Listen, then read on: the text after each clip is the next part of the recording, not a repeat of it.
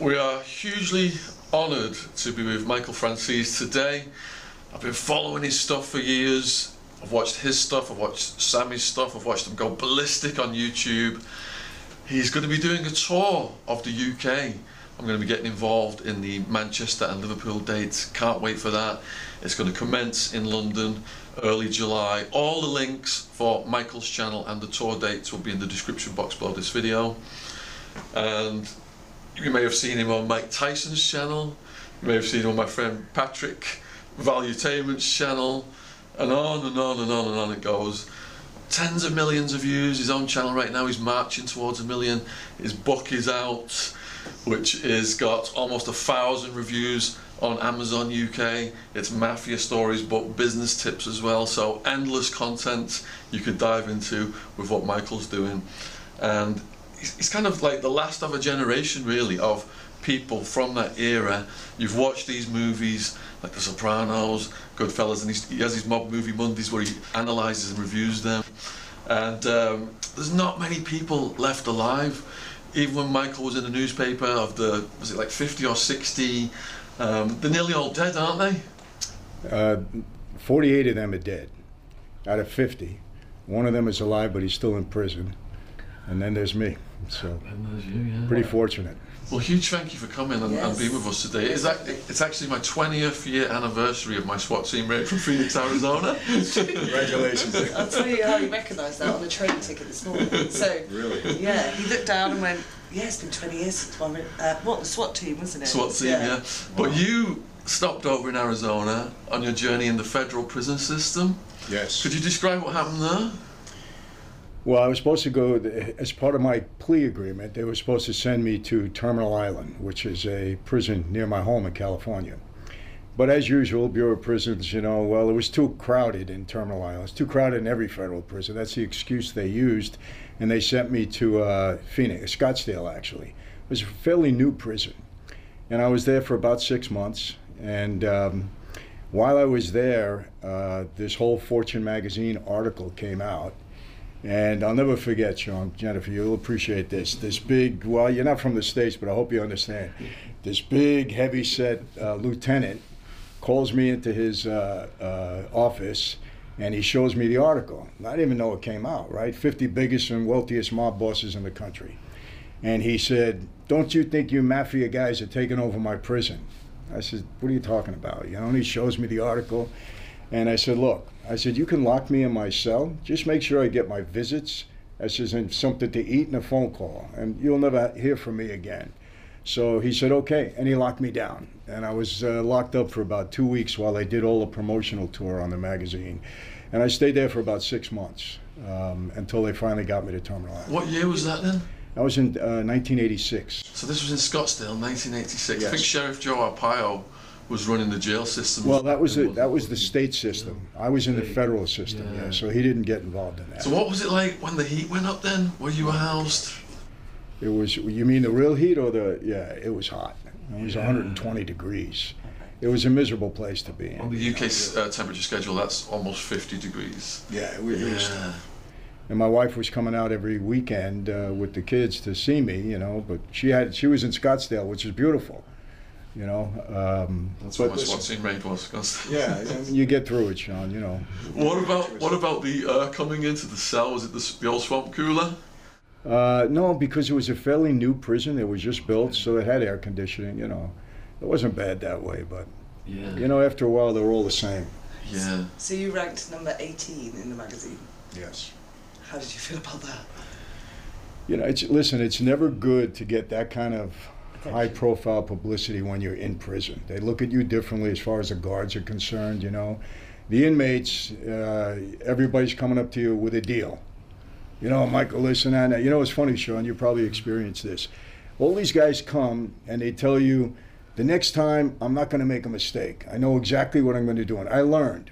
And you know what my answer was? Well, who did you learn from? Everybody in here got caught. So how are they going to teach you anything new? You know, but these guys, you know, they always they always got a scheme or something on their head. But So how many years total have you served in, in your entire life? I did just about eight years.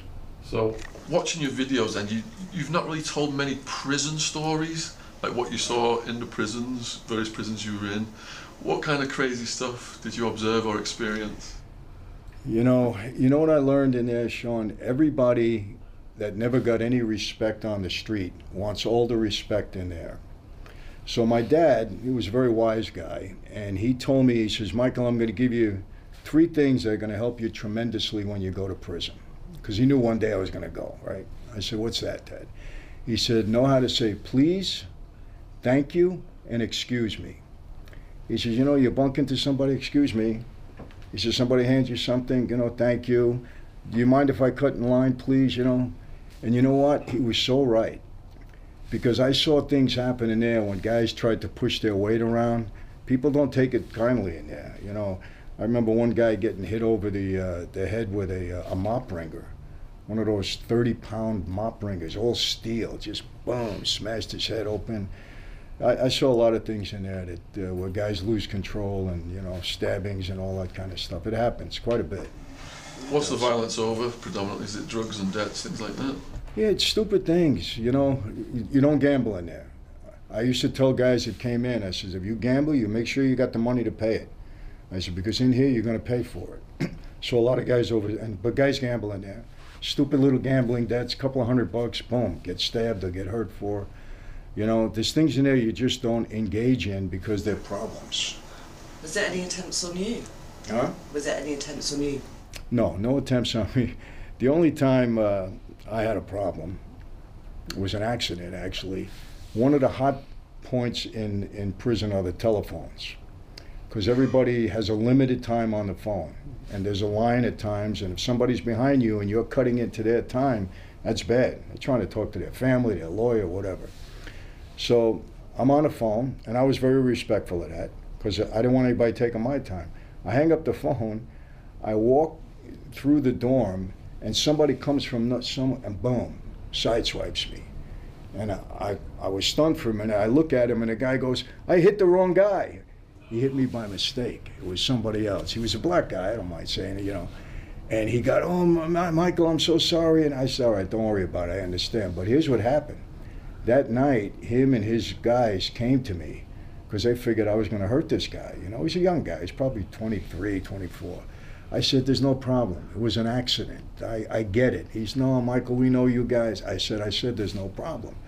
But since that time happened, anything that I wanted from this crew, they got. anything at all, you know?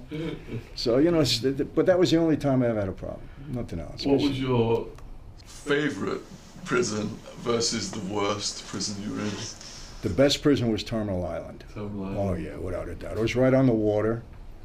I had a setup there like you couldn't believe, you know, it was just terrific and uh, it was close to my house, so my wife could come, you know, three, four days a week. So, and that's why, as part of my deal, I knew how because in the federal system they ship you everywhere. You can be three thousand miles from your house, so it was very important when I made uh, the uh, the plea agreement to get to the prison near my house. And finally, after about seven months, I was in Scottsdale. Then they finally honored that. I had my lawyer pushing, pushing, pushing. But it was, it was if you're going to do time, it was the best place in the system. What was your least favorite? I had a lot of them. Uh, you know, they had me in, uh, um, gosh, in, uh, I guess Pennsylvania was a tough one. It was a level six, it was a high level institution. And they had me in a condemned area in the basement for a while, for a couple of months. Is that like Supermax then? It was Supermax, yeah. And they, when, they were, when the feds were really squeezing me, they put me on what they call diesel therapy, where they ship you to all different prisons.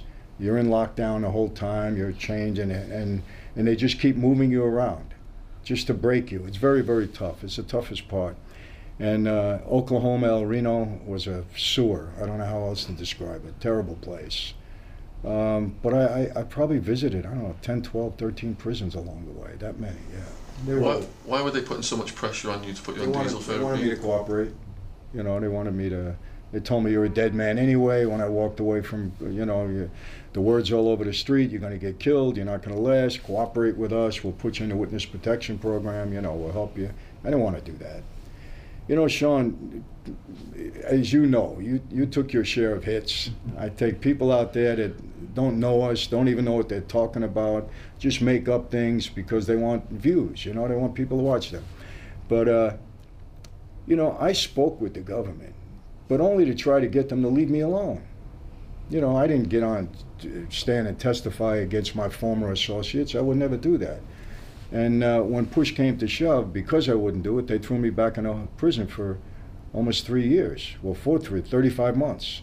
And they kept me in lockdown in solitary for 29 months. Just me, solitary confinement. So, what was your routine in solitary? God, you know what it is? When I look back, it was like I can't differentiate the days at a time. It's one long day. It's like the day that never ends. You know, but I saw a lot of guys not do well in that. You know, those lights go out at night. You hear a lot of moaning and groaning and crazy things, but I mean, I survived it. You know, I got through it okay. Exercise, reading. Yeah, exercise. I mean, I lost like uh, 20 pounds in there. You know, because what are you going to do? I, I didn't want to eat. You know, you lose your appetite. I ate cereal and bananas and cup of soup. That was it. Um, but you know, I was. That's where I my my faith really became important to me. I was into my faith big time. My wife, you know, was sending me tons of books, and uh, it turned out to be a good time for me. Believe it or not. Were you allowed visits in solitary? You're not, are? No, you get visits. You? Yeah, yeah. It's a little bit more restrictive, but you do get visits. Yeah. Is it behind the plexiglass? Um, no, in the federal system, you go into the. It's a separate area, but uh, you you can get visits. No conjugal visits. In the federal system, none at all. Have you had a conjug- uh, conjugal visit? I mean, it, it, I, I, believe me, I would have paid to have one, but but no, we didn't get any. Where, where were they possible? I know some countries still do them, but In the state prisons, they do. was it California had them? Uh, California state, yes. In the state system, you can get it. The feds, no. Yeah. So I mean, I would have, gosh, I would have done anything to have that, you know, because what it is, you're going a like a, an apartment for two days. Every hour you got to come out and say hello to the guards, you know, but who cares? Yeah. Yeah. Would you say that your journey before prison, you met more dangerous people, or you met more dangerous people in prison? Probably outside of prison, yeah. Outside. Yeah. I mean, when you're on the street, you know, you meet all sorts of, especially in my life, there was a lot of crazy guys, Sean, you know. The Roy DeMeos of the, I could talk about them, they're gone, DeMachine, but I heard DeMeo, Greg Scarpa, you know, I don't want to say I was very close with him, but I was close with him because we were the same family. We were both captains, so we interacted a lot. Greg was a different kind of guy.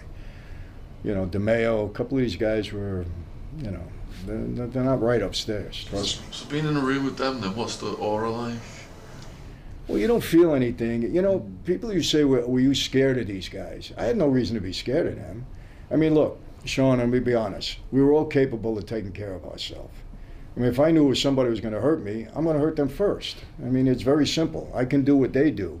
The difference is they like doing it a lot. this is what they did. This is how they solve problems. For me, if I had to do something, I'm going to do it. But it's not what I enjoyed. You know, it's a whole different mindset. So with DeMeo then, Murder Machine, is that accurate or has it been? In the Gemini Club, yeah, it was pretty accurate. He was, uh, you know, he was a different kind of guy. Jen's not familiar. Are you? Could, With could, the could you- Gemini could you- Club. The Gemini Club was his social club, Okay. and you know, a lot of murders took place in the Gemini Club. You know, orchestrated by him and his crew. So, uh, and it had a reputation for that afterwards. You know, because Jennifer, at some point, all of these things are found out. You know, there's a lot of informants on the street. The government has a lot of tools and weapons now in the U- United States to turn people. And so anything you do, you're in jeopardy of people knowing later on. Nothing is a secret anymore. That's the that's the that's the downfall and the demise of that life. No doubt. Do you think it's past its peak then, and like the cartels have took over global dominance in? I can't really speak for what's going on in Italy. I know they're very strong still in Italy. It's just the culture, it's part of the culture. I know um, Australia has a very strong group there. The United States, we still have a big presence, but the power structures that we had, the power bases like the unions, and a lot of the, the political uh, contexts that we had have been taken away. So I, I give you an example. When- When I was on the street, there wasn't a day that went by when you didn't read in the newspaper some mob related thing. Every day, every single day. Now I read the New York paper every day. maybe every six months you'll see one story about what's going on on the street. So they're smart, is that they went a lot of a lot more undercover. You know, they're not out there like the Gottis were at one point, but um, they just don't have the power it had before. No. What was it like growing up in New York in the early 50s, 60s? You know, for me, it was, I mean, it was a different lifestyle. My dad was underboss of the Colombo family. He was very high profile. He was always, excuse me, a major target of law enforcement. So we always had uh, law enforcement around us all the time. My dad was getting arrested. You know, it was a lot of that. Uh, so I grew up in that environment where I hated the police. I hated government because I loved my father and I watched these people harassing him and our family. That's how I viewed it. Um, but it was a good time. You know, my dad, I mean, we used to go to the Copacabana, ringside seats. You know, the Copa was a famous Yeah. nightclub. Saw everybody from Sinatra to Sammy Davis to Bobby Darin, you name it. You know, these were regulars, people that we knew.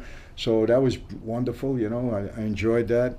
Had a lot of perks being, you know, with my dad.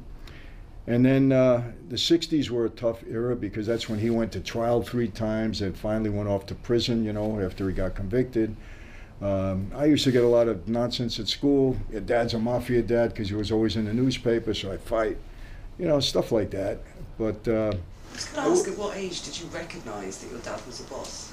well, I mean, it, it early on I knew it because from the time I was five years old, my dad was in the limelight, but I didn't really understand it. And my dad didn't come into the house and say, "Let me explain what's going on." He never did that.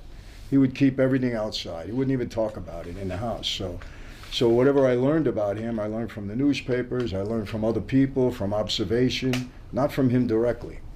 But I knew it early on, you know. And uh, I mean, look, there were times when I got my driver's license. I was 16, 17. I would leave the house. We had law enforcement circling the house all the time, watching our every move, and they would follow me and I'd bring them on a chase, you know, a wild chase. I remember one time, Sean, I brought them on a wild chase everywhere, right? I get back to the house, these two guys ring my doorbell, and they tell my father what I was doing. My dad wasn't, he never really hit me, except for that day. Do you realize what you're messing with? Do you want to go to jail? Are you cra-" He was so upset with me. Don't you ever do that? You respect these guys, they're dangerous. He really gave it to me. So I never did that again. But um, you know, I had a lot of incidents like that. So how mobbed up was Sinatra? You know, I want to make it clear. He wasn't controlled by the mob. He didn't have to pay them, and you know, he wasn't have to. But when a favor was needed, he did it. You know, so he he, he knew that, and obviously with the whole Kennedy thing, he was a connection to the Kennedys for the guys in Chicago and around. There's no question about that. But I want to make it clear. He wasn't mobbed up in a sense where he had to pay money and tribute and all that. That that wasn't the case. But look, I must have seen Frank 20, 30 times in my life, you know, in different places. There's a show on right now. I don't know if it's here yet, but it probably will be. It's called The Offer. And it's actually the prequel to uh, The Godfather, the making of The Godfather. Very good show. If you get to watch it, watch it. It's on Paramount Plus. But it tells the whole story simultaneously of Joe Colombo and the Italian American Civil Rights League and the influence that he had on The Godfather. And then it tells about how The Godfather got made. It's very well done. But uh, that was my era. I was right in the middle of all of that. So to me, it's even more interesting. And they're getting it somewhat right, a little bit, uh, you know, they take dramatic liberty. But um, Sinatra was uh, not portrayed well in this, you know, not portrayed well because he, he did get help getting into the movie from here from from here to eternity. Because if you well, you're young, but his career was in trouble. This movie kind of brought him back, and he needed a little help to get the part, and he got the help. But he didn't like that to be shown in the movie that the mob guys had to help him get a part. He didn't like that, so he was upset about the movie. But um, uh, he, he was he was a friend. Let's put it that way. You did fund a film with mob money, didn't you? Me? Yes. But it was the best thing I ever did because I met my wife on that film. So, yeah. Yeah, I was filming it in Florida, and we had a lot of you know gas tax money at that time. So, I actually funded the whole film with gas money. What was the film about? It was a breakdance movie. yeah, I mean, Smokey. It was a lot of music, dance. It was a gang-related movie, but uh, uh, it was with music and dance. And it was Smokey Robinson and, and Leon Kennedy, two guys that have brought me the script. And we made it in Florida, and I met a beautiful young girl who's now my wife for 37 years. Congrats. Yes, so it was the best money I ever spent. right? Yes. How was the relationship with your family and the Kennedys established? We, we didn't really have a relationship with our particular family, the Colombos. It was more out of uh, Chicago. He had a relationship there. Joe Kennedy, you probably noticed, he was a bootlegger. He was heavily involved with the mob, even though you know it's not brought out there, but he was. And what happened? It was a very tight race uh, when Kennedy was running for president with him and Nixon, and he needed Illinois Chicago in order to win the race. And we delivered it to him. And in return, we were supposed to have access to the White House, and the heat from Cosa Nostra Mafia was supposed to be taken off. Just the opposite happened. Bobby Kennedy became Attorney General, and he went rampant on the mob. And that's where the problem came in. People were very upset because you don't do that. You don't make a deal, and then, you know, we deliver the presidency to you and then you you go back on it. Not only do you go back on it, you come after us for it. So, listen, Sean, I, I will tell you this: there are classified documents about the Kennedy assassination that have never been released. They're classified. In my opinion, the reason they won't release them is because the truth is going to come out that the mob was able to get to a sitting president, and the CIA, the Secret Service, they don't want anybody to know that. So they keep it under wraps. But obviously, that wasn't my time. I mean, I was 10 years old when he was killed. But I heard from everybody the story afterwards. My father was, that was, he was right there during that time. All the people that I was involved with. And I asked different people at different times who told me the same exact story. So do you believe he was killed by the mob? 100%. Okay. It's my belief. Do you think the CIA had an interest in getting him out of the way, no matter who performed the assassination? I, I think so. From what I heard, the CIA wasn't happy with him. And remember, the CIA came to us on more than one occasion to help them. When they wanted to assassinate Castro in Cuba, they came to us. Came to Johnny Roselli in, in Vegas to come to the guys in Chicago. We were setting that up. Lucky Luciano, during the war, in order to win his freedom, Meyer Lansky made the arrangement where we helped him at the docks, and we also helped him in, in Italy. You know, we a great part of winning the war was because of what the mob helped the government. So, you know, they've come to us a couple of times. So it's not out of the question that they work with us. Mm-hmm. Trust me. And why do you think Bobby Kennedy aggressively pursued the mafia? Was had his old man had a stroke at that point, or was he not? Because wasn't the old man guiding the kids? Yeah, to a I, point? you know, I can't explain that, Sean. I don't know why he took that attitude. Because, because if, if again, I don't, I don't know how old you are, Sean. Is this way before your time? All right, so 54. you were young then, but, but I, I don't, I can't understand that. I really can't because up till that point, J. Edgar Hoover, head of the FBI, would never even admit that it existed. And the reason for that is because we had dirt on him. He was a cross dresser. He did some crazy things, you know, and we knew about it. And so we told him, You don't even admit it. You leave us alone, we'll leave you alone. And he did. He never even would admit it. It was Bobby Kennedy that started with Valachi and started to bring all of this about at the hearings, and then he went after Hoffa. So I don't know. I can't explain it. I, I think he just hated us.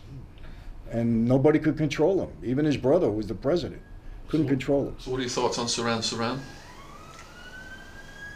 I, I, I had never heard that that was mob related in any way. So I don't know what happened there. You know, maybe he just didn't like him. We had a guy on who's researched it for decades, and he said the, the, the wounds didn't match. You know, yeah, he got one off or whatever many shots Sirhan got off, but he had other wounds as well from other distances. So there's, there's a lot of conspiracy theories. Yeah, and, and our government, we try to keep things, anything that's going to make them look bad, they don't want to come out, you know. But I mean, even the Kennedy killing, the way that happened, it shouldn't have happened. Yeah. You know, they should have been a lot more prepared for that. I mean, how do you let a, it's just common sense, how do you let a president ride in an open coach like that? You don't do that. Do you have, That was number one mistake. do you have thoughts on the other killings from that era, like uh, Malcolm X, Martin Luther King? Again, not mob related. so I can't really speak to that. You know, I know we had nothing to do with that. At least I never heard we did. Yeah. So, what was your father's relationship with Marilyn Monroe? Well, I'll tell you how I found out what he told me anyway. I never knew anything about it, but I went to visit him after my mom died, and this was after 2012. And we were just talking, and it just came up. I said, Dad, you know, I, I want to ask you something. I don't want to insult you, because my dad had an ego, right? I says, in the 60s, the government came after you with a, a vengeance. I said, a vengeance. I said, you were important, but you weren't the main guy at that time. You know, you had Colombo, you had, you had all the major guys around that were bosses. He was an under. I said, why did they come after you with a vengeance like this? I said, explain it. He said, all right, now that your mother passed away, I can tell you. He said, I wouldn't tell you when your mother was alive. I said, okay, great. He said, I was in the Stork Club, which is a famous club in New York. Frank Costello owned a piece of it. He was a boss. And uh, one day, Marilyn Monroe happened to walk into the club. And so Frank said, Do you want to meet Marilyn to my dad? And he said, Yeah. So they met. They had an affair. According to my, this is my dad's story, according to my dad. And then he tells me, Mike, you're not going to believe what happened. I said, What? He said, she, she told me this directly from my mouth. I said, What? He said, She was having relations with, uh, with Bobby Kennedy, and we know that to be true. Bobby and John both had her. And uh, while they were doing their thing, she called out my name. And Bobby Kennedy got very insulted. He jumped on the phone with J. Edgar Hoover and he said, I don't know who this Sonny Franzese is, but put him in jail forever. And he says, I said, Dad. He said, Mike, I'm telling you, that's the truth. That's what happened. Because he said, I never had anything to do with Bobby Kennedy. Hoover was leaving me alone. All of a sudden, out of nowhere, I become the number one target. So I'm thinking about it. I said, Dad, you know, it makes sense. Mm. This, there could be some validity to that story. And that's what he stood by. So, makes sense. What was Donald Trump's involvement in things over the years with the unions and getting things built? You know, here's the thing. I've been asked this a hundred times. You know, did, was Donald Trump mobbed up? And my answer was, every contractor in the city of New York had to deal with mob guys. We controlled all the unions. You want to get something built at a price, you had to come to us. Trump was no exception. So in that regard, yes, he dealt with us. Not, I don't know him personally. I only met Donald once. I met him with Roy Cohn, who was his attorney, and I was doing some things with Roy. We met briefly in a club. Donald may not, before now, may not even remember that. But so I had no involvement. But did he deal with us? Of course he did. Everybody did. They had to. So you know, I mean, Helmsley, all of it. You know, Gutterman, the guy that I was involved with, er, they all had to deal with us. So, but anything beyond that, no. And did Roy Cohn try to rip you off? Roy Cohn tried to rip me off. Yes. When I got indicted, he came to me and he says, "Michael, I can squash your indictment." There's no squashing federal indictments. So I said, "Okay, Roy, what do you want?" He said, "You give me two hundred and fifty thousand dollars." I said, 250000 and the indictment's going to go away. He said, Yeah. I said, Roy, I'm going to do better than that. I said, Name your price half a million, a million, put it in escrow. I said, When the indictment is squashed, take it all. I said, Because if I got to go to trial, it's going to cost me millions. So it's worth it. Well, we don't do it that way. I said, I know you don't because you're going to rob me the, the other way. And that was the end of that. So I've learned then it's all about your lawyer. You know, it, it goes a long way in court. I used a lawyer that the New Mexican Mafia referred to me, which helped me. He was like the lead lawyer for our case. Uh-huh. How did you keep Rudiani Giuliani at bay with your legal resources? Who were they back then? Well, I'll tell you, I, I hired a guy by the name of John Jacobs who had just left the U.S. Attorney's Office, went into private practice. And I never knew I was going to be indicted in the Giuliani case. It was a different district, it was Southern District in New York. That was a total surprise to me, Sean, honestly. Um, but I knew I was going to be indicted in the Eastern District, which is Brooklyn, because that was really my locale. And I hired him right out of the U.S. Attorney's Office because I figured he had information. They were investigating me for years. So I said, let me hire a guy that has knowledge. Uh, but then I get indicted with Giuliani first. So now I, I got him. And I told him, I set him down, I said, John, look, my father got railroaded. He was framed for a crime he didn't commit. I said his lawyer had a lot to do with him going to jail because he wouldn't put witnesses on the stand. He didn't hire an investigator. I said, I am very motivated myself to fight this case along with you. I said, so there's times you're going to tell me something, I may not agree with you, and there's times I will agree with you. And so I was very proactive in defending myself. I got my own investigators. I worked. My wife will tell you, I worked all day long just fighting because that's what it takes to win a federal racketeering case. It's very hard to defend these cases, very hard. And uh, so I beat the Giuliani case. Everybody, Giuliani told me you're going to get 100 years if I convict you. Uh, he said, double what your father got. How did that feel when he said that to you? Because that's the rest of your life, isn't it? Yeah, but I got arrogant with him at that point because my attitude was different. When he said that to me, he says, uh, he said it to my lawyer and me. He says, if, if Franzese gets convicted, he's going to get double what his father got. My father got 50. He's going to get 100 years. So I looked at him, I say, hey, Rudy, bring it on. I beat you guys four times already because I had beat four trials. Is let's go for round five, right? It was a stupid thing to do, but you don't want to. How old were you at that point? I was like uh, 30. And inwardly, you weren't thinking, shit, I've rolled dice too many times. No, no, I was I was a fighter. Right, okay. You know, it came to I didn't like them so much. I'm fighting. You know, I was a fighter. I said, "There's no way you're taking me. You're not taking me without a fight." So, and we fought him and we beat him. He put a lot of people away. Huh? Rudy put a lot Oh, of people Rudy, away. my God, he put everybody away. Yeah, I mean, he, you got to give him the credit or the blame, whatever side you're on. But yeah, he he was a guy. The racketeering laws had been on the books for ten years, but they didn't use it. They didn't know how to use it. He figured it out. You got to give him credit for that. You know, I mean, he uh, he put a lot of guys away, no doubt. Did you do an interview with him, with Patrick, or? Thirty years later, Yeah. 30 years later, a friend of mine who has a big radio show, Joe Pagliarulo, says, Mike, you know, I think I can get you and Rudy on the show. I said, You sure you want to do that, Joe? He, he said, Yeah. So we go on together, and it was, it was great because Rudy said, You know what? I've been watching you for 25 years. I believe you're sincere. He said, I believe it's a real transformation. He said, I'm watching you. And so things really calmed down. You want to hear something even more crazy? He wrote the forward for my new book. Did he? Yes. And I, I Sean, I, Jennifer, I was amazed at what a forward he wrote. Wow. Yeah. I What did was- he write? Huh? What did he write? Well, you, you got to read it. I'll, I'll give you a copy. I don't have the copy, but I'll give you a PDF of the book. You got to read what he wrote. He made. I, I was like shocked. Because I said, man, I don't know what this guy's going to write, but no, he did a he did a great job.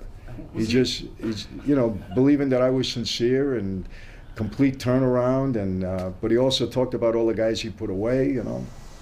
Was he ever targeted for assassination for putting all those guys away? Yes. Yeah. You know, you know, different than the mafia in, in Italy. We didn't go after law enforcement. Families and law enforcement, we don't touch. Giuliani was an exception. They were really talking about. I don't know if there, and he knows this. I don't know if there was ever any real plan put in place, but they were talking about it. He was hated. He was hated. Did you tell him that? I told him that. Yeah. What was his reaction? He said, I knew that, Michael. Oh, he said, well, I said, were you worried, Rudy? He said, no.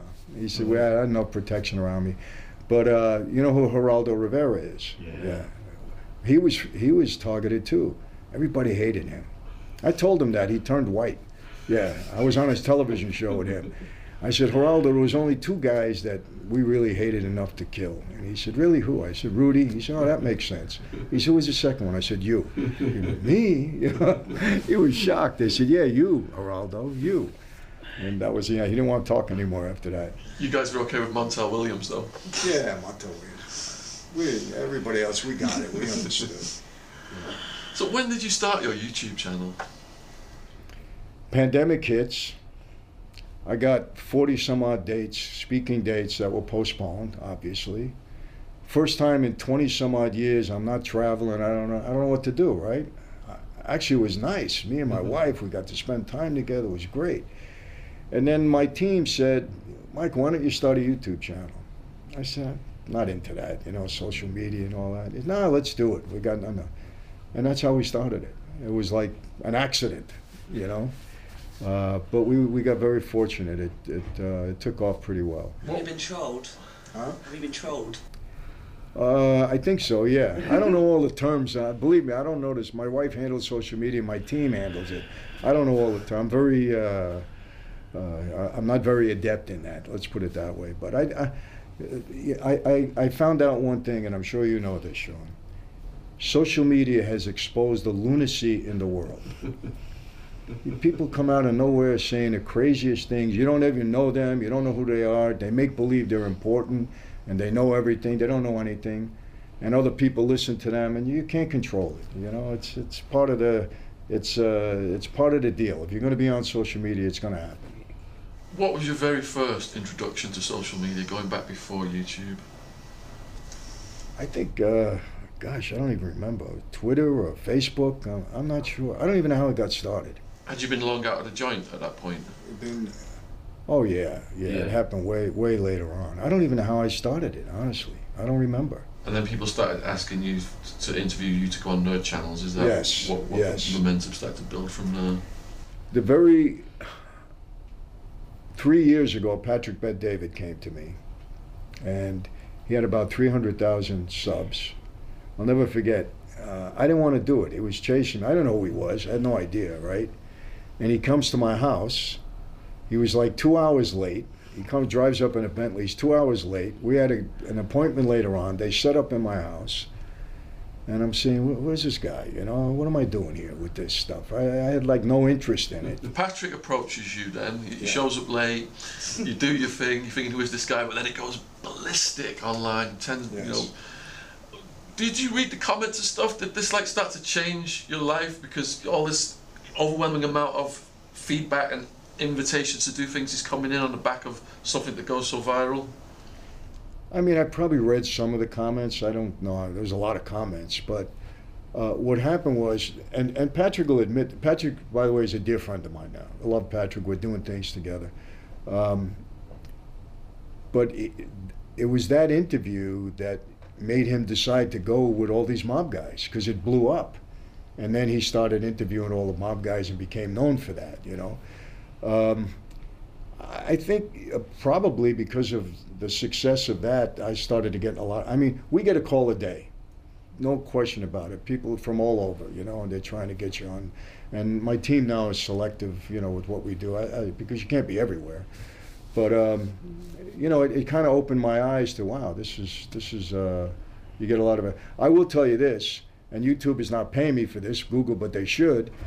Um, it's the it's the greatest platform in the world to be noticed. Everywhere I go now, even here, people coming up to me. I don't even know who they are. I, you know, I'm, so many people have come up to me already, and it's all because of YouTube. In the airport, people bump into you. Hey, Michael, I know you. YouTube, best platform you can be on to become known, no doubt. So in the beginning, now you mentioned the team, but in the beginning, were you trying to manage it all yourself? Yeah. You and your wife? No, no, I had uh, because I wouldn't have done it. Sean, my wife will tell you, my team will tell you, they got to drag me in front of the camera to put content on. Not very technical. Oh, they drive me crazy. Oh my God, it's all about content, content, content. Constant. So that's it, constant. I mean, if it was up to them, they'd have me doing it every day, but I just can't. I can't do. I just. Can't. Oh my God. Sucks the life out of you if you do too much, doesn't it? Who, who came up with the idea of Mob Movie Mondays? I'll tell you what happened. Uh, BuzzFeed, I think, BuzzFeed asked me to review movies and a, a platform called The Insider. And then all of a sudden we got 10, 15, 20 million views. So I said, hey, this works. Let me do my own mob movie Monday, right? I think it was my wife that told me to do that. And she was right. Yeah. So looking at you know the early interviews you did when you're talking about Gravano and Gotti, there was there was a bit of friction uh, to begin with, and then you know there was I, I saw what you did with Patrick. Then I saw him you know on with you, and he was screaming at you a bit, and you you were trying to keep you cool, but you always keep you cool. But then you did in a video saying you felt that you, you, you lost your cool. You know, uh, what's your relationship with Sammy? How did it? Let's go back to the very beginning. How did you first become aware of who Sammy was? Well, I knew, you know, I mean, everybody knew the situation with him and Gotti. So, I mean, we knew it then. Um, I didn't really know him on the street. You know, we didn't have any interaction. Um, I had more interaction with John than I did with, I didn't have any with Sammy, actually. But um, I'm trying to think how it came about afterwards, how we finally we connected afterwards. If he reached out to me or I reached out to him, somehow somebody brought us together. Was it Patrick? Not, it wasn't Patrick initially. No, Patrick. Uh, it, it came later on, but I had met with him first, and I think a mutual friend brought us together. And he couldn't travel; he's on parole, so I went to Arizona to see him. We had a very nice meeting. We talked about different things, and that's when it came up. You know, Sammy, you and I are kind of the main guys in this. You know, maybe we'll do something together, and that's how the thing started to, to happen. And then we brought Patrick. Uh, Patrick actually came in afterwards and said, you know, maybe I can be the moderator. We can. That's how it all came out. I don't know exactly, but that's how it all came about. So it was all civilized on the phone and when you met him. Yeah. But then it jumped off when it was on camera. Yeah. Yeah. You know, Sammy and I have a different perception of things. You know, he thinks he's, in some ways, he's still mafia. I don't feel that way anymore, you know. Um, and we had our differences of opinion on certain things, and it got a little bit heated, you know, but that's okay. But we resolved it afterwards, and we're probably going to do some things together in the future. Is he quite hot-headed? I mean, it, what you see is what you get with Sammy. You know, Yeah. there's no. Uh, yeah, I mean, he has a he has a fuse. You know, so do I. I just control it a little bit differently than him. You know, he, he's he's a little bit more. You know, I think that's what makes it such good viewing because you're known as the gentleman of the mafia, like you're Yeah. just a class act. And he gets on and he's this live wire and you can just explode at any second Yes. over anything. yes. And then you've got those personalities together and it's, Mhm. it's very good viewing. I hope you guys do do more together. Yeah, well, it was interesting. You know, we have that uh, sit down was uh, uh, it's ten hours. We were there for two days. Run us through that because it looks so splendid, the setting and everything. Yeah. You know, you fly in and you're Yeah. staying at that location and what, how, what was it like, the location? It was beautiful. Yeah, I mean, we, we, we had a good time. Um, Patrick did a great job. Patrick does things right. He did a great job putting it together. Uh, and the finished product is brilliant. I have to say it. The comments coming back from people that have seen it are, are terrific, and it's and it's real. I mean, this wasn't staged. It wasn't scripted in any way. Patrick just fired questions, and we we went at it. You know, he got a little bit more vivacious than I thought he would be, Sammy. You know, but you know the thing is, these it's amazing, Sean. Things came back to me from 30 years ago. Normally, at a sit down, you have to be very respectful. You don't lose control. If we were at a real sit down, he would have been. Somebody was told to put him in check because you don't do that. Not with two made guys. You don't do that. But you know, Patrick was not a made guy. He was a you know a newspaper guy, whatever we call it. But but uh, but it was real. Yeah, it, it was real. So how many days did it take to shoot 10 hours? We shot for two two and a half days. And did he have to have like security on board? We had security, yeah, yes. Um, you know, it was quite uh, secluded. Yeah. Can you talk the viewers uh, through what a sit-down is? What's that? What a sit-down is? A sit down. Anytime we had to resolve any kind of an issue among us, whether it be business, whether it be life or death for someone, it was always resolved in, hey, let's sit down. So that became the term. We're having a sit down over this because these were very, uh, it, it could be very important meetings. Somebody's life could be at stake. And when you had two made guys, guys that took the oath sitting down, there were rules. You had to be very respectful. For instance, if Sammy was sitting across from me and he was lying through his teeth and I called him a liar, I lose. Can't do that. Can't be disrespectful. I had to figure out a way to expose him so that people would understand the guy who was in charge, you know, the boss, this guy's not telling the truth. And then things come in my favor. You had to be very cagey. And the old timers, they were very cagey. They tried to trap you into making a mistake at the sit down so you automatically lose. It's like in the United States when you're taking a, a driving test, right? You hit the curb as you're parking, automatic failure. So it's the same. You could be perfect driver, hit the failure, hit the curb a little bit, automatic failure. Boom. Take another test. Same with a sit down. You had to be very cagey in how you handle these things. We call that a game cat and mouse here. Yeah, it was kind of cat and mouse, yeah. Yeah. So even if you were 100% right, you could lose. You know, then there's politics involved. So let's say let's say the guy on the other side of the table was closer to the boss than you were. Well, automatically in his mind, he wants that guy to win. So you have to make such a presentation that he can't do that. You know, and I'm like, you know, going in, oh, I'm sitting with this guy. He's so close to the boss. I gotta, I gotta really think about how I'm to win this. You know, so it's very, very technical. And then could be a matter of life and death. I hate to say it, but you know, somebody gets in trouble. What's to happen with this guy? And we're to talk about it. And uh, you know, if if, uh, if it's that serious, then serious consequences. Have you got any sit downs that you particularly remember that you could describe? Yeah, I mean, sit downs with Gotti, and yeah, I, there's a lot of them that I do remember because Sean, it was like a way of life for me. When you become as as high profile as me, and you know, I, I enjoyed some success in that life. People, you're sitting down all the time, and I had a big crew, and they're always getting in trouble, always getting in trouble. So you got to sit down, bail them out, you know, because we had a, a, you know, I had a couple hundred guys under me, and they're in trouble here and there and there. You get a call, hey Mike, this guy, okay, we go sit down, and wrong or right, we figure it out. So, and some of them were real serious, and then unfortunately, you know, those guys, they made mistakes, and you got to try to bail them out or save them, and it, it gets it gets touchy. What happens if the mistake is irretrievable? Is there what? What happens if the mistake is too much? You can't bail them out. Sometimes you just can't. You just can't. I mean, if it's that wrong, and that's blatant a violation, what could you do? Have you ever got into a sit down fearing for your life? one time. It wasn't so much the sit down, it was getting to the sit down. Yeah, you know, one one of the horrors of that life, really horrors, is that you make a mistake. You don't, you know, your best friend walks you into a room, you don't walk out again. And unfortunately, it's a, it's a part of that life that's that's terrible, really. And you know, I spent over 20 years in that life, so obviously I, I, I know the experience. But that happened to me one night. You know, I was walked into a room. I didn't know if I was going to walk out again because some things were, you know, money. You know, I'm making a lot of money, and guys are getting a little nervous about it. And I had a big crew, so they really put me on the spot.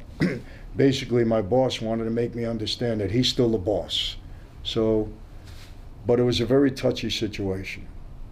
So I was nervous walking in. I'll be honest with you. You know, when you think you're going to go, it's scary and uh, but it worked out. I'm here, obviously, you know.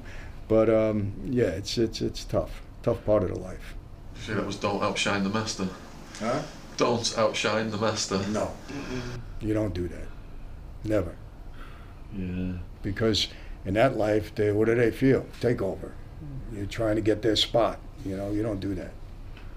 Because you know, one one thing, one fallacy uh, uh, about what people think is that from after in the early part of, of Cosa Nostra, guys were killing each other, families were going to war with each other, war with each other. That stopped. After Luciano put everything together, that stopped. Whenever there's a war, it's always a civil war. It's internal. Now, some of the other families can have a little bit of, of influence on that, but they don't get involved physically in it. It's internal. So whenever it's a power thing, that's it. Hey, you're the boss. I want to be the boss. Boom. Families go to war. The two within the, within themselves. It's never a war among families.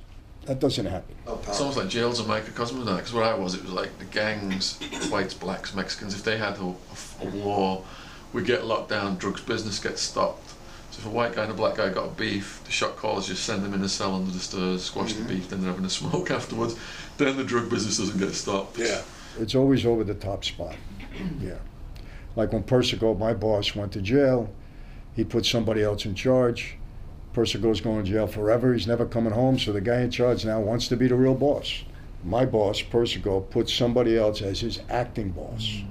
Said until my son, his son, his son, and me came in at the same times. We were the same age. He actually baptized my son John. We were gumbadas, as they call it in Italian. So Persico, my boss, Junior, tells Vic Orena, who was a captain at the time, you're going to be acting boss until my son comes home from prison and then he's taking the spot.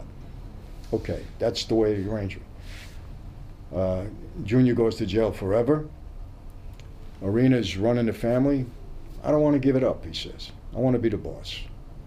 So Allie Boy was coming home, the son. He said, I'm the boss. You're not the boss. He gets some men on his side. Junior still has men loyal to him. They go to war. When Junior found out about it, he took the first shot. He went after Orena and missed him. And then the war started. Yeah. What do you think about the internal coup against Castellano? Listen, you know, bottom line on this is that Gotti knew he was in trouble. They were dealing drugs and some other things that were going on. He knew he was in trouble, and he made the first move, which was smart. That's what he had to do. Otherwise, you're waiting there to get killed. Doesn't make sense, right? So you have to act first. Aren't you supposed to get it sanctioned though from the five families? You could, but you don't have to. yeah, I mean, it's your your deal now. The other other family guys were not happy with what Gotti did. It wasn't popular. Was it the chin in petition? He was not happy. Yeah, they called him the chin because whenever anybody would talk about him, they'd go like this. So he didn't give himself the name eh, because he didn't want you to. You weren't allowed to mention his name. If he found out you mentioned his name, he may kill you because he don't want no heat from the government. And he played like he was crazy. But people ask me, Mike, was he really crazy? I said, look, to play crazy for 30 years, you got to be a little crazy, right? but when I met with him, he was smart as a fox. Is it true that he wandered the streets in his nightgown? Yeah, oh yeah. I walked it with him. Yes. you didn't have to wear a nightgown. No, no, no. Hair, hair all messy. No, his no uh, shave. His beard, right? And a and a house coat. House coat. Yeah, Sne- uh, slippers. Walk up and down Houston Street, which is a busy street in New York.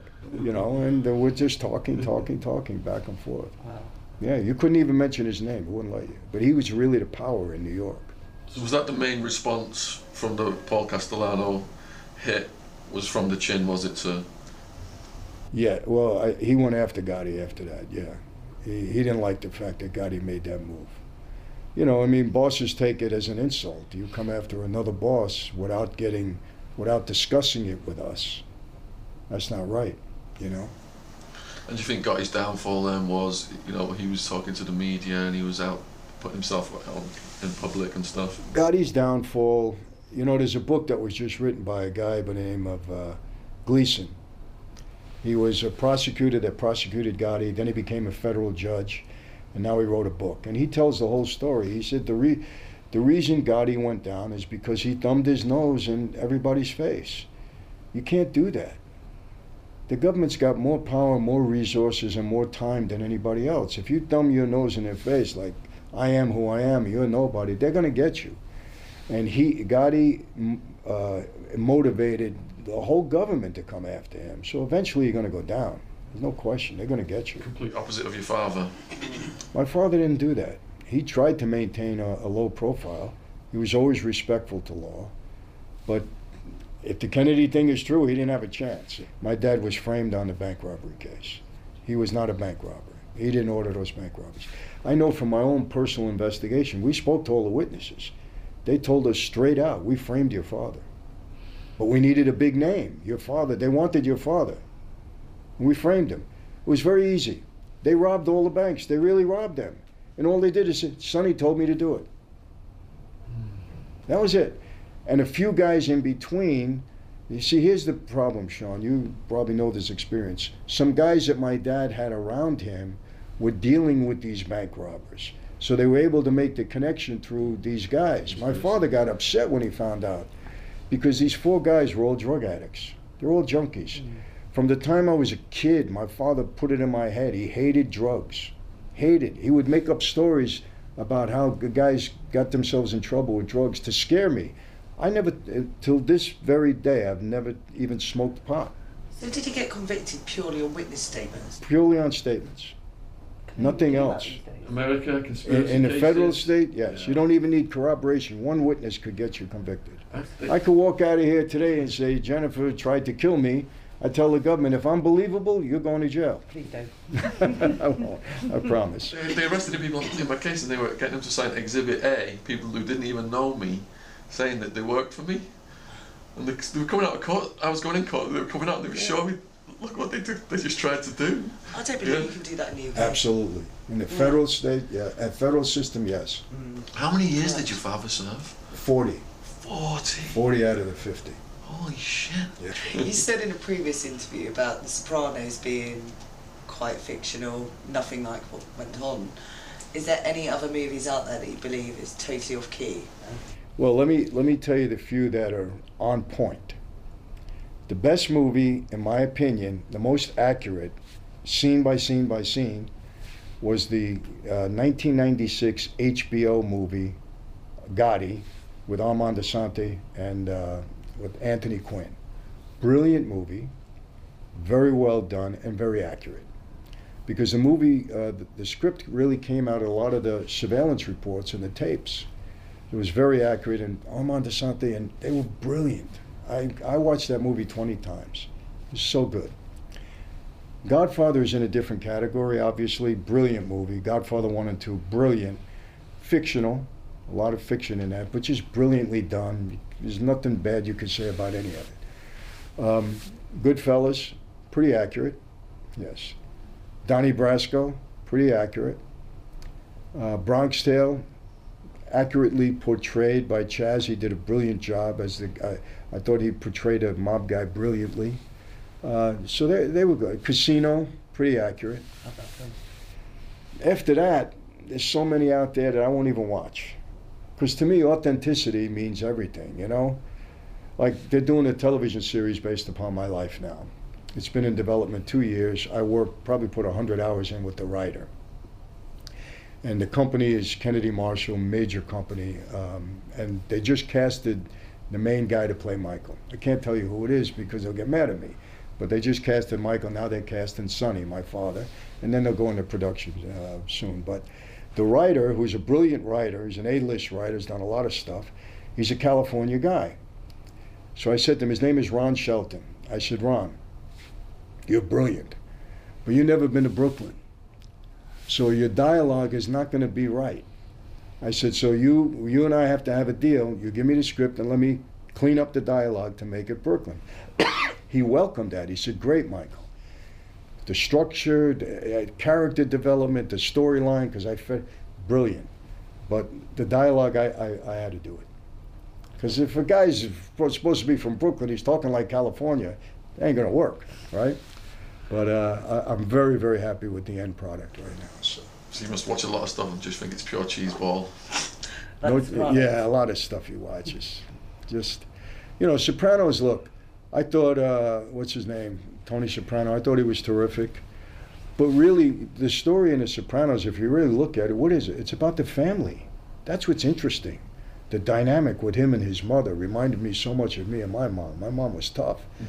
You know, his wife, the kids. That's the real story there. It's not what the guys are doing, you know. A lot of that is, is, is good and some of it is silly. But any of these stories, any of these movies, Peaky Blinders, oh my God, what a brilliant scene. Sean, brilliant. People were show. trying, people were trying to get me to watch that for. I turned it on. I couldn't understand them talking. I said, I can't watch this. Right? This was about a year ago. Then my brother-in-law comes to me. He says, Mike, you got to watch it. I said, I can't understand the way these guys are talking. He said, use the subtitles. I was going to say, did you put Yes. subtitles on? Once I started that, I couldn't stop. Brilliant. Oh my God. Love Are the accents that hard? Huh? Are the accents that different? Yes. Birmingham. For me, yes. For an American, Birmingham. Yeah. Is, is it really quite be- La- difficult? last time I was here, I did 12 or 13 dates. We go to the Isle of Man. I did a date there, right? It was great. Some guy comes up to me afterwards from Liverpool. I was about to say, Sean, gonna be the hardest. Jennifer, he's talking to me for two hours. I didn't understand one word he was saying. I just kept shaking my head. Yeah, I must have been responding well because he wouldn't stop talking. I could not understand a word. That's why I told Kaz in the tour. I said, Kaz, you better have. If we're going to do a Q&A, you better figure this out because I I'm can't gonna, I'm understand gonna be translating for you. Oh, you? Yeah, yeah, yeah, Yeah, because you're hosting, right? Yeah, yeah, Oh, yeah, yeah. No offense to Sca- no offense to Scousers. We are coming to Liverpool in August. If you want to get a ticket, it's going to be in the description box. I will translate for Michael. Please, I need help. We'll bring Wild Woman as well. Because a little bit I can't I can't hear sometimes. I have to read the lips, and if I don't get it, I I, I don't know what you're talking What about. about his accent? I, I'm getting I'm having a little, but I'm getting it. Because I'm 20 Yes. minutes. I'm 20 minutes from Liverpool, but when I went to America, they couldn't understand me. But it was a broader, more Manchester kind of northern Uh-huh. accent. So I had to change to speak like this so that they could understand me in America when I was starting out. But when our, uh, my co-defendant came over, we had Wild Man and Wild Woman. So Wild Man's from my town, but Wild Woman's from Liverpool, so she's a mad scouser. Uh-huh. And they, were, you know, they, they couldn't understand her. The lawyer was saying I needed to, to get a translator and all this. Couldn't, couldn't understand. It's called Scouse. It's called Scouse. Scouse. What they speak Yeah? in Liverpool, Scouse. It's on. Yeah, yeah. The other last week, uh, I was in Cleveland. I was doing a date, and my wife was uh, no, no, my wife wasn't with me. My brother-in-law was with me, and I'm on the phone with Kaz, the, our host for the tour, and there was uh, these fellas from an Indian uh, from India that have a production company that want to do a deal, right? So I'm in the car, and we're driving to the airport, and the guy's talking for a half an hour. My hand to God, I didn't understand one word, not one word. But I'm saying, okay, that sounds good. And he's laying out five points of things he wants to do. We hang up. I said, Kaz, I don't know what the heck he was talking about. I said, I hope I said yes to the right things. it's hard. in A bit of trouble. Yeah, it's hard. And you actually speak proper English. We speak American, but I don't know. Thank you. I still, I still say things like I'm going to go to the grocery store. Yeah. What was it you called it? We went shopping the other day to, and you called it a shopping centre. the mall. I'm going to go to the mall. The mall. There are malls here, huh? They do, but they don't call them malls. They don't call them malls. No. I think there's one in Bristol. Shopping centre. Shopping centre. And the freeway's the motorway. Yes. So we're on the opposite I asked of the road. Kaz, yeah, I said, do we have a freeway here? Because we're going all these side streets. And Are you he- driving? Yeah, he was right. No, me? Yeah. No, no. no. I mean, I of the could road drive. thing, is that a bit of a head? Yes, yeah. Yeah. Like when I went to get in the car when he picked me up, I went in the driver's side, you know? Yeah, it's different. It's different. People drive crazy here, but it's not as bad as Israel. I have a dear friend. I know him 30 years. He's Israeli. We go to Israel. We're doing something there. I can't believe it. They roll down the window, cursing each other out. They knock off the side view mirror on the car. My wife was in the car with me and my daughter one day. Next day we had to go someplace. She said, "I'm taking a bus. I'm not getting back in the car." I said, "Come on, it's Moshe." He said, "I don't care." You know, she wouldn't get back in the car. I don't blame her. Jane got arrested in Israel, but we'll tell you that story later. Out of all mafia movies, then, and the roles that these guys are playing, who, who's your favourite roles and actors? Okay, I actually have three. Number one, Armand Assante. Well, actually, I'm going to say four. Armand Assante and Anthony Quinn in the Gotti movie. Brilliant. Armand Assante, and they- could play anything. They're just brilliant. He, be, he became a good friend of mine. So Armand Assante, Anthony Quinn, um, Joe Pesci, Oh, yeah. dynamic, lights up the screen, was brilliant. Uh, oh, I, I didn't mention The Irishman. Was very well done, fictional.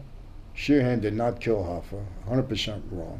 Everybody knows that, but uh, but he was brilliant as Russ Bufalino, somebody that I knew fairly well. Played a total uh, different from every other mob role that he played. He was always a crazy guy. Bufalino was very calm, same way. He played him brilliant. So it's uh, Armand Assante, Anthony Quinn, Joe Pesci, and in the movie, oh, Donnie Brasco. Donnie Donnie Brasco. Brasco. Pacino, that was his most brilliant role as far as I was concerned. He captured, uh, Lefty, I knew him well, he captured him and he played that role brilliantly.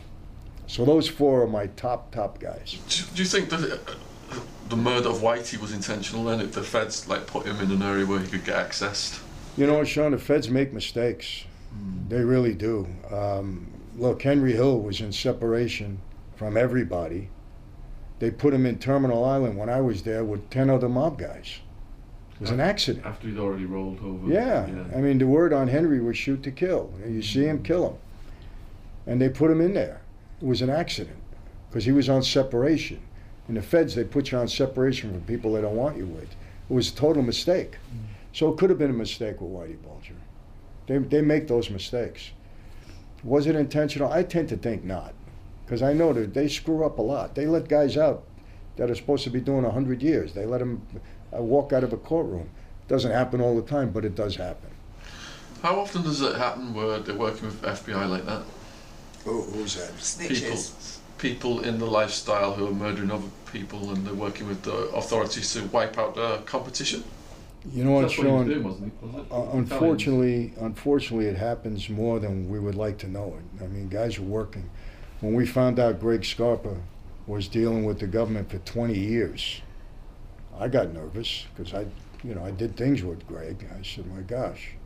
Another guy, Willie Boy Johnson, who was a Gotti guy, but I was friendly with him. I was shy like a money with him, working with the feds for 20 years. You know, when you hear this, it's like, so it's it's probably happening more than we know until we know, because it always comes out later on. Um, that's why the street is a tough life, man. You don't know who to trust. You don't know what's going on. You know, tough. One of the books I read inside was Man of Honor, Joe Bonanno Sr., who ended up living in the St. Bacchus neighbourhood where I was living before I got arrested. Shaking your head. What? What? Not man, not a man of honor. Not a man of honor. Ridiculous book. There's no reason to write a book like that. And and Giuliani will tell you that's what motivated him to go after the mafia. He read the book. Giuliani's Italian. He got so insulted by the book, and he said that Joe Bonanno laid out the entire commission case in that book. He laid it out to him. He told him he gave him the blueprint on how to go after the guys. The book betrayed the life in a big way. That's what motivated Giuliani to do what he do. He's he said to me, Michael, that gave me the blueprint to go after the bosses, and he was right because he got them all. What was your reason for writing? It was so stupid. Was he? Did he do that after he got run out of New York? Was he Yeah, pissed off? he, That's why he got run it? out of New York. He writes the book. I mean, look, Sean, you can't take the mafia and try to make them like they're the nice people. you know, you can't do. You're gonna ins- you're gonna insult Italian Americans first of all. So many people get insulted by the book because the mafia is the mafia. Cosa Nostra is Cosa Nostra. You know, you can't turn it around and make it some benevolent organization, and that's what he tried to do. It was ridiculous. He insulted people. So when you were making all those millions, what was your typical day? I'm like visualising an extra, an extravagant lifestyle, cars, meals, finest restaurants. You want to lay low, don't you? Don't want to be flash Or like were you- Gotti. Yeah. You know, um, again, because I was so active, I was very aggressive. I was a worker. So I was working a lot, you know, because I, when I became a captain in that life, I had a lot of guys under me. I had, I had a lot of legitimate businesses. I had car agencies. I had a production company. I had restaurants that I had. So, you know, I was maintaining control of all of this. And then, of course, the gas business, which was my major operation, took a lot of time and effort. So I was working constantly. But along the way, I was enjoying myself for the most part. I mean, I had a jet plane, I had a helicopter, I had houses in three states, I had, you know, boats, I had a lot of stuff. So we would make time for leisure. And look, I had a good time with my crew. We had some guys who were very close. And we, I was always around guys, and we had a good time, you know, along with everything else that we were doing. But, you know, did it lead to my downfall? Yeah. And the police took everything. Well, they took a lot. Yeah, they didn't take everything. You know, one of the reasons I took a plea. You know, um, uh, of course, because I met my wife, I fell in love with her, and Sean, I realized this life is, it's over. Especially somebody like me who had a target in his back from day one because of my dad, and then when I started to make my own way, boom! I mean, it became even more intense. You know, I don't know if you know this, but they had a 14 agency task force made up of state, local, and federal uh, agencies. Was a Michael Franzese task force, where their sole job, they would meet in the courthouse of Uniondale, Long Island, and their sole job was to take me down and put me away forever. Now, I didn't know this until later on, but I said to myself, what shot do I have here? I don't care how many cases I beat, how much money I got to keep spending, they're going to get me. There's no doubt. And they're going to put me away for a long time that's when I realized after I beat the Giuliani case, I had leverage. I said, okay. They they lost five times with me. They called Gotti the Teflon Don. They lost five cases against me. Now it's not as publicized, but five times they really wanted a conviction. Giuliani thought he had me, and boom, I'm I'm acquitted. So now the next case comes up, I said, okay, I got leverage. I met this woman. I want to marry her. I'm in love. I want to get out of this life because eventually I'm going to jail forever. How can I use this leverage? That's when I told my lawyer, let's take a plea. Because here's what happened to me, Sean. You'll understand this. The, my partner in the gas business turned informant, and Giuliani brought him in to testify in that case, and we destroyed him on the witness stand. So now I destroyed the gas case major witness. Destroyed him. So now the government is worried. Hey, he beat this guy. He's the major witness against him. Maybe he'll lose again. So I said, let's offer a plea. Okay, great. 25 years and a $100 million fine.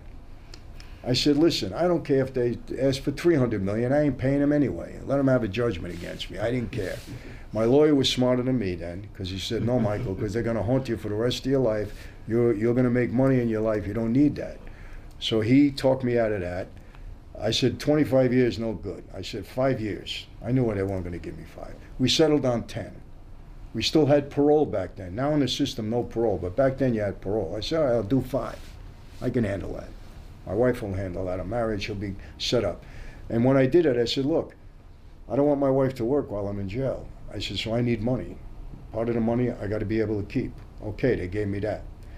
House I got, I'm going to keep that. I gave them my plane, I gave them all the other stuff. I said, but my personal stuff to take care of my wife, there's no negotiation. So they allowed me to have that. So she had money while I was away. She had a house over her head, you know, she had a car and all. I don't have to worry about that. I don't want to worry. So this is enough for five years. We'll be okay. All you got was your sunglasses. I, I did something very similar then because um, when they arrested Sammy's crew, Mhm. all 57 rolled, but when they arrested mine, only four rolled. 57 rolled in Sammy's crew? All of them. We had over 100 of mine, only four rolled. So we're like, we've got plea bargaining power now. Uh-huh. We fought the case for 26 months. Right. And at the end, we just gave them everything, agreed to be banned from America for life. And um, Are you banned now for yeah, yeah. So I got nine and a half, and because we had this Uh-huh. lawyer, loophole lawyer, I had to do just under six on it, as a first-time non-violent drug offender who was not a U.S. citizen. Did your wife at the time get to keep any money? How much? No, No. How no. much time did you actually do? It's just under six Just under six. Yeah. In, in America. in Arizona. Yeah, oh, oh, that's whole where I, time? yeah, that's where I met Gerard. Was in, in Towers Jail originally. Oh, okay. Yeah, so you did yeah. all the time in that Arizona. spot. In What was the name of that jail again? In Black. Sheriff Joe Arpaio's uh, Maricopa Oh, County you did jail state. system. You did State, all state, Oh, all oh, state. okay. Yeah, I got it, I yeah, yeah. But anyway, so that's what happened. So I was able to negotiate on that part, you know. Mm. And then my plan was there was no cooperation, no cooperation. Man. Then my plan was okay. I get out of jail. I move to California. I have parole. I use that as an excuse because you meet with people on parole. You, they, they give you separation. You meet with somebody, you violate it. I use that as an excuse not to meet with the guys in New York. Maybe after 10, 12 years, they'll forget about me. But then it became public that I was walking away, and then all hell broke loose in my life. But it was it didn't work out the way I planned it. But Some people say you can never quite walk away from it. It could catch up upon you at any time. Do you still think there's an element of that in your life? yes, Do you have to live accordingly? Do you look over your shoulder? it's not looking over my shoulder. I always look over my shoulder. It's instinct. I'm walking down the street. I hear a footstep. I'm looking back. You know, when I'm with my wife. I mean, and I'm always looking around to see who's around me. That's instinctual. It's never changed, even when I was on the street, up, right up until now. So, just part of who I am. But you know, I don't worry about it. I don't. I don't live. I don't have bodyguards all over me unless I'm going to a place where. Because look, you don't thumb your nose in somebody's face. That's the problem. You know, people oh, really you want to be a white? Okay, you want. Then then you get them angry. I don't want to do that. You know, but I don't bother them. I'm not hurting anybody. I don't want to hurt anybody. I don't talk bad about anybody. Why? You know, it, it, don't make sense. So I, I don't live in, in fear. But look, Sean knows this. He's a high profile guy. I'm a high profile guy. It's like anything else. When you're high profile, anything. You get, you know, yesterday in New York, some lunatic went into church and shot people. Another guy in Buffalo, New York, killed 10 or 20 people in a shopping mall. People, you don't know what they're going to do. So you, you always have to think about it, but you can't live in fear. In your dealings with other mafias then, like Russians or Colombians, was the etiquette different than with the within the Italian mafia? I had Russian partners, best partners I had up until that point. Got along great. They they don't have a structure like we had. They were more family, close knit that way, and whoever was making the most money became the leader. That's how we viewed it. At least that's how I saw it. But they didn't have a structured organization like we had. You said they didn't fear the system either. No. Said they were ruthless. Yeah, one one of the guys did time in a Russian prison. He said, Mike, you think I'm worried about the government here? I said, okay, good. Yeah, no, they were, you know, they, they were very good partners. We made a tremendous amount of money together, and, uh, you know, we cut a, a good deal between us, and we, we both honored it, and that was it. Because I've written a lot about Escobar and the Colombians, and we're, we're about to do the book for the son of the Cali cartel. Did you have any dealings with the Colombians? No, only in prison. I met with a couple of guys. But really, Sean, I wasn't interested in drugs. I didn't want to be involved in it. It was, it was two things. It was a moral issue for me, because my sister died of an overdose of drugs. My brother was a, a drug addict for over 25 years, and he, they put us through hell. I mean, I can't even begin to tell you. My sister, who I loved, my baby sister, you know, when I would, I would have to go looking for her and I'd find her in these flea bit places with guys sticking something in her arm. I was going to ask what drug. You want to know the truth? I did more damage to people as a result of my sister than I did in my whole time in that life. Because you know, you see your baby sister, you love her, and somebody's abusing her, you go nuts. It's re- I don't care if you're in the mob or, or not. You go crazy. Anybody would. But it happened so often with her, and my brother too. You know, my brother would have been dead a hundred times if it wasn't for me and my dad, because of the things he got involved in, drug-wise. You know, Terry, we had to save him so many times. How old was your sister when she died? Twenty-seven. Oh my god. Yeah, she was young, a beautiful girl, and you know, just uh, those drugs are just terrible. One of my favourite interviews is with you and Mike Tyson and the chemistry. What, how did your relationship with Mike Tyson start?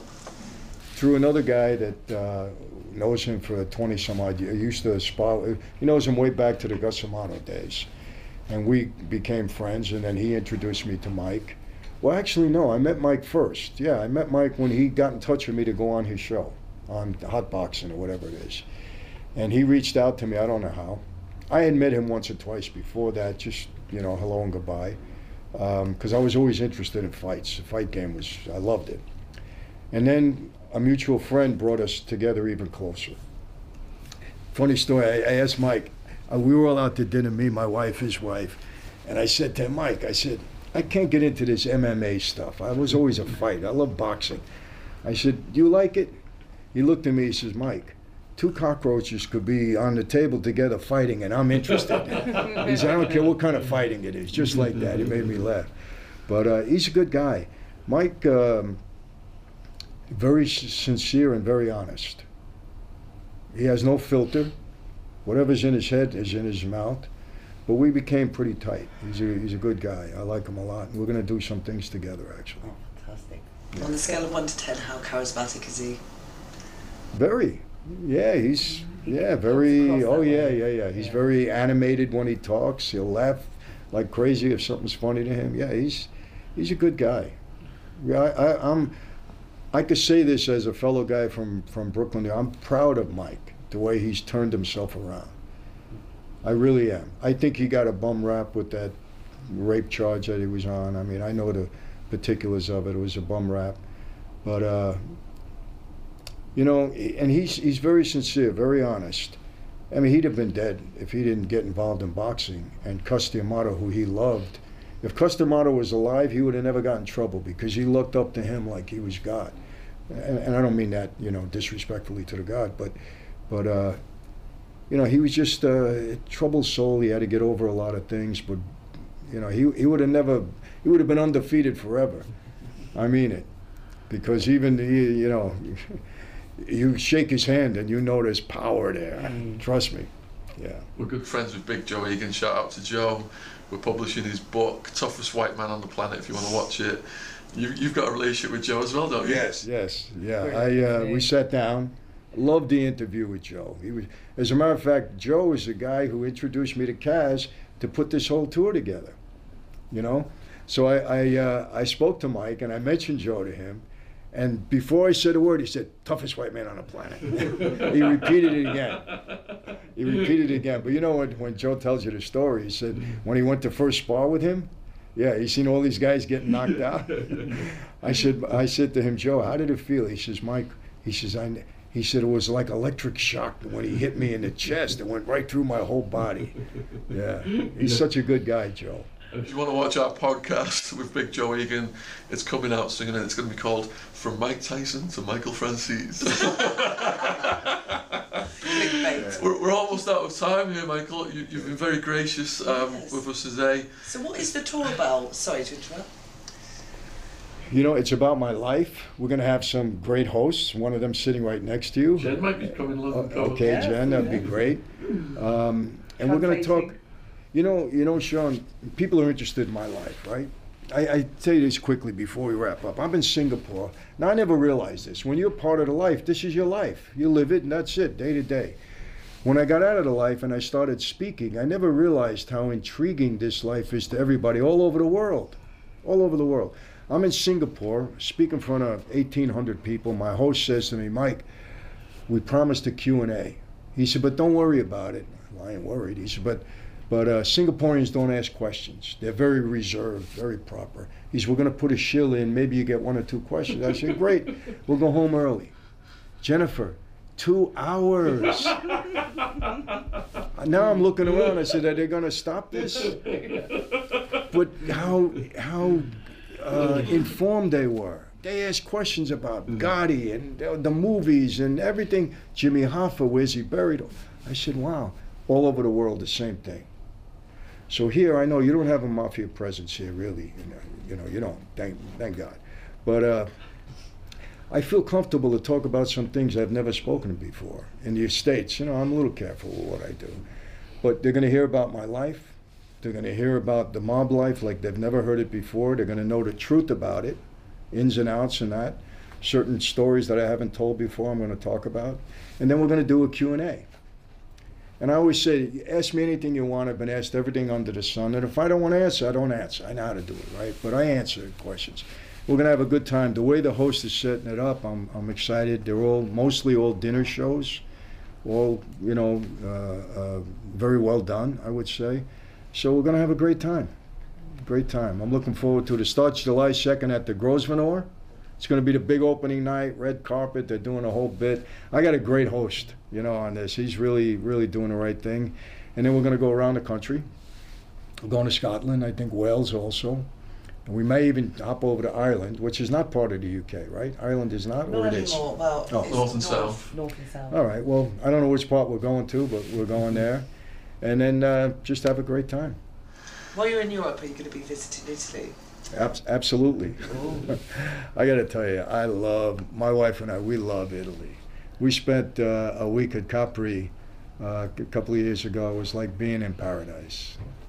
You know, when I first went to Italy, I had everybody telling me, Mike, I'm going to give you a restaurant to go to. And I said, leave me alone. I said, I want to pick my own spots. I don't. I don't want to hear anything. So, every restaurant we went to was great. We just picked a spot. Everyone was terrific. So you can't miss, right? But we, yeah, we're going to spend some time in Italy. Uh, we we may move around a little bit while we're here. Yeah. So if you've enjoyed this podcast as much as us, come to the shows. The links for all the venues, the dates, how you can get them are going to be in the description box. Please go over and join the subscribers marching to a million on Michael's YouTube channel. He's at 800 and something thousand. I checked it this morning. Blasted past me, and he's, he's well on his way to a million. Shout out to Sammy the Bull as well. He's doing amazing. I love listening to his stories. Hope we can do some collaborations with him. And all of the social links, everything will be down there in the description box, as will all of Jen's links as well. If you want to check out her stuff on Instagram, and let us know in the comments what you thought about this. And we look forward to seeing some of you at the show and check his books out as well. Oh, huge thank you, Michael. Absolutely brilliant. Thank you Yeah, yeah.